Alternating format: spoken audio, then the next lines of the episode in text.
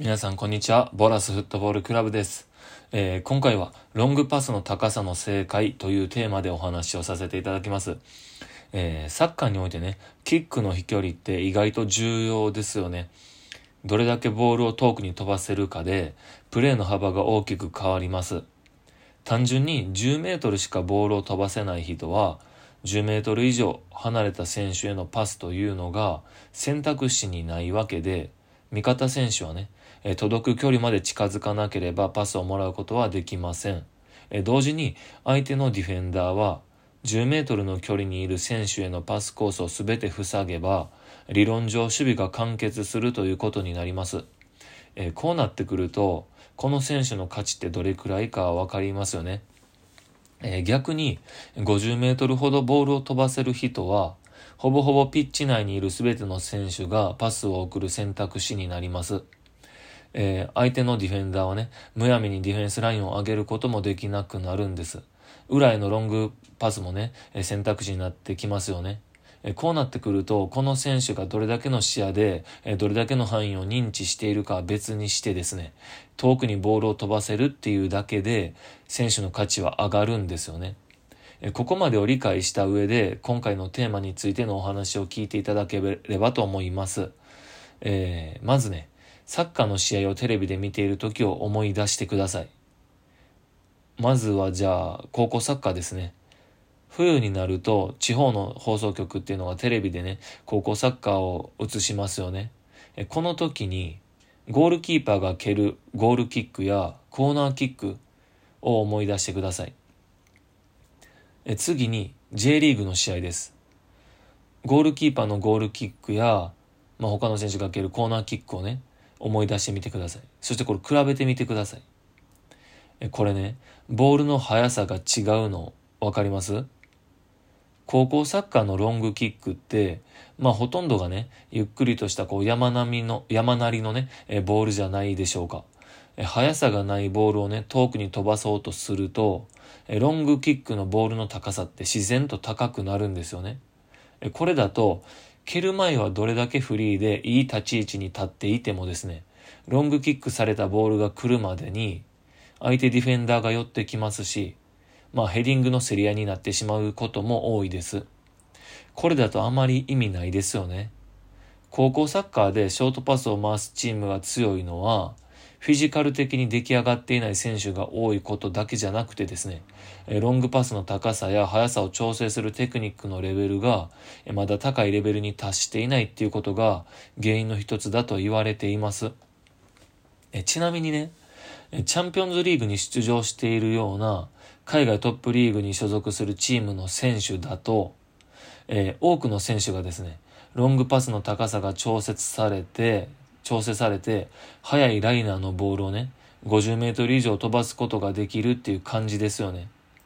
え特に、縦に速いサッカーができるチームっていうのは、まあディフェンダーやね、ゴールキーパー、そして守備的ミッドフィルダーの選手のロングキックのテクニックがね、ずば抜けていて、正確性だけではなくてね、速さや高さが調整された上で、いろんな球種を蹴ることができるみたいなことが当たり前になっています。えー、皆さんが思っている以上に、このロングキックのレベルってね、できる人とできない人で、天と地くらいの差があってですね、ただ単に同じくらいの距離を飛ばせるだとか、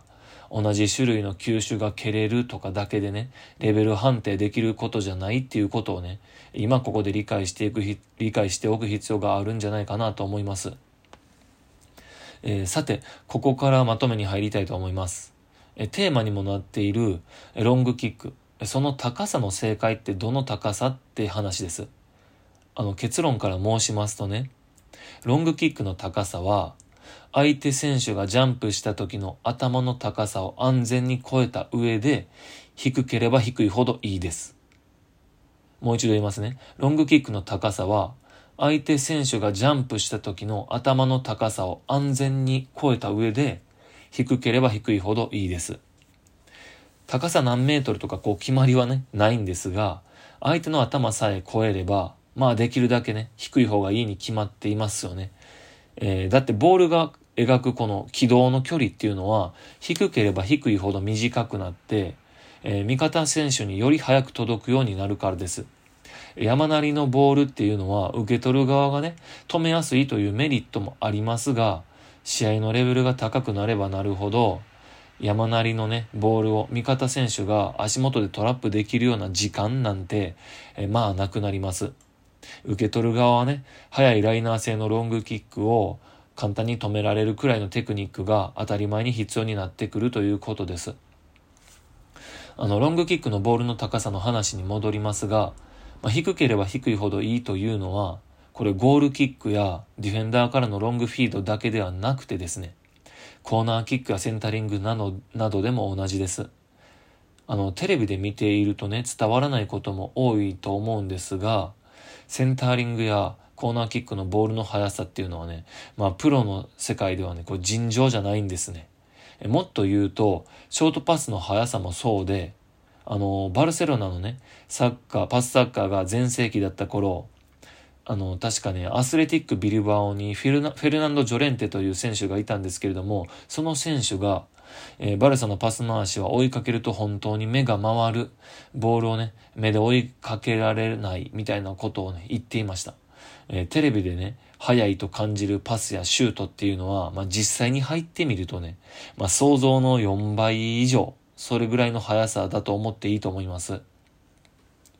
あの、最初にね、えー、ちなみにこの高校サッカーの話を持ってきてですね、ロングキックのボールの速さがゆっくりだと話しましたが、まあ、誤解しないでほしいのはですね、プロと比べての話であって、高校サッカーでね、全国大会に出場しているようなチームの選手たちっていうのは、まあみんなね、えー、他の高校チームの選手とは比べ物にならないくらい速いパスを蹴っています。あの、話をまとめていきます。えー、ロングキックのボールの高さっていうのは、相手選手がジャンプした時の頭の高さを安全に超えた上で、やっぱり低ければ低いほどいいです。覚えておいてほしいのは、皆さんが思っている以上に、ロングキックのレベルって、できる人とできない人で天と地くらいの差があるということ。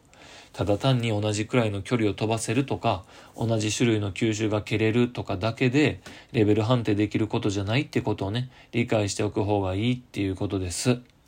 ぜひこのあたりも意識をして、えー、そして、え、ー、と、意識改善をして、えー、これからのトレーニングをしていってください。トレーニングを改善してみてください。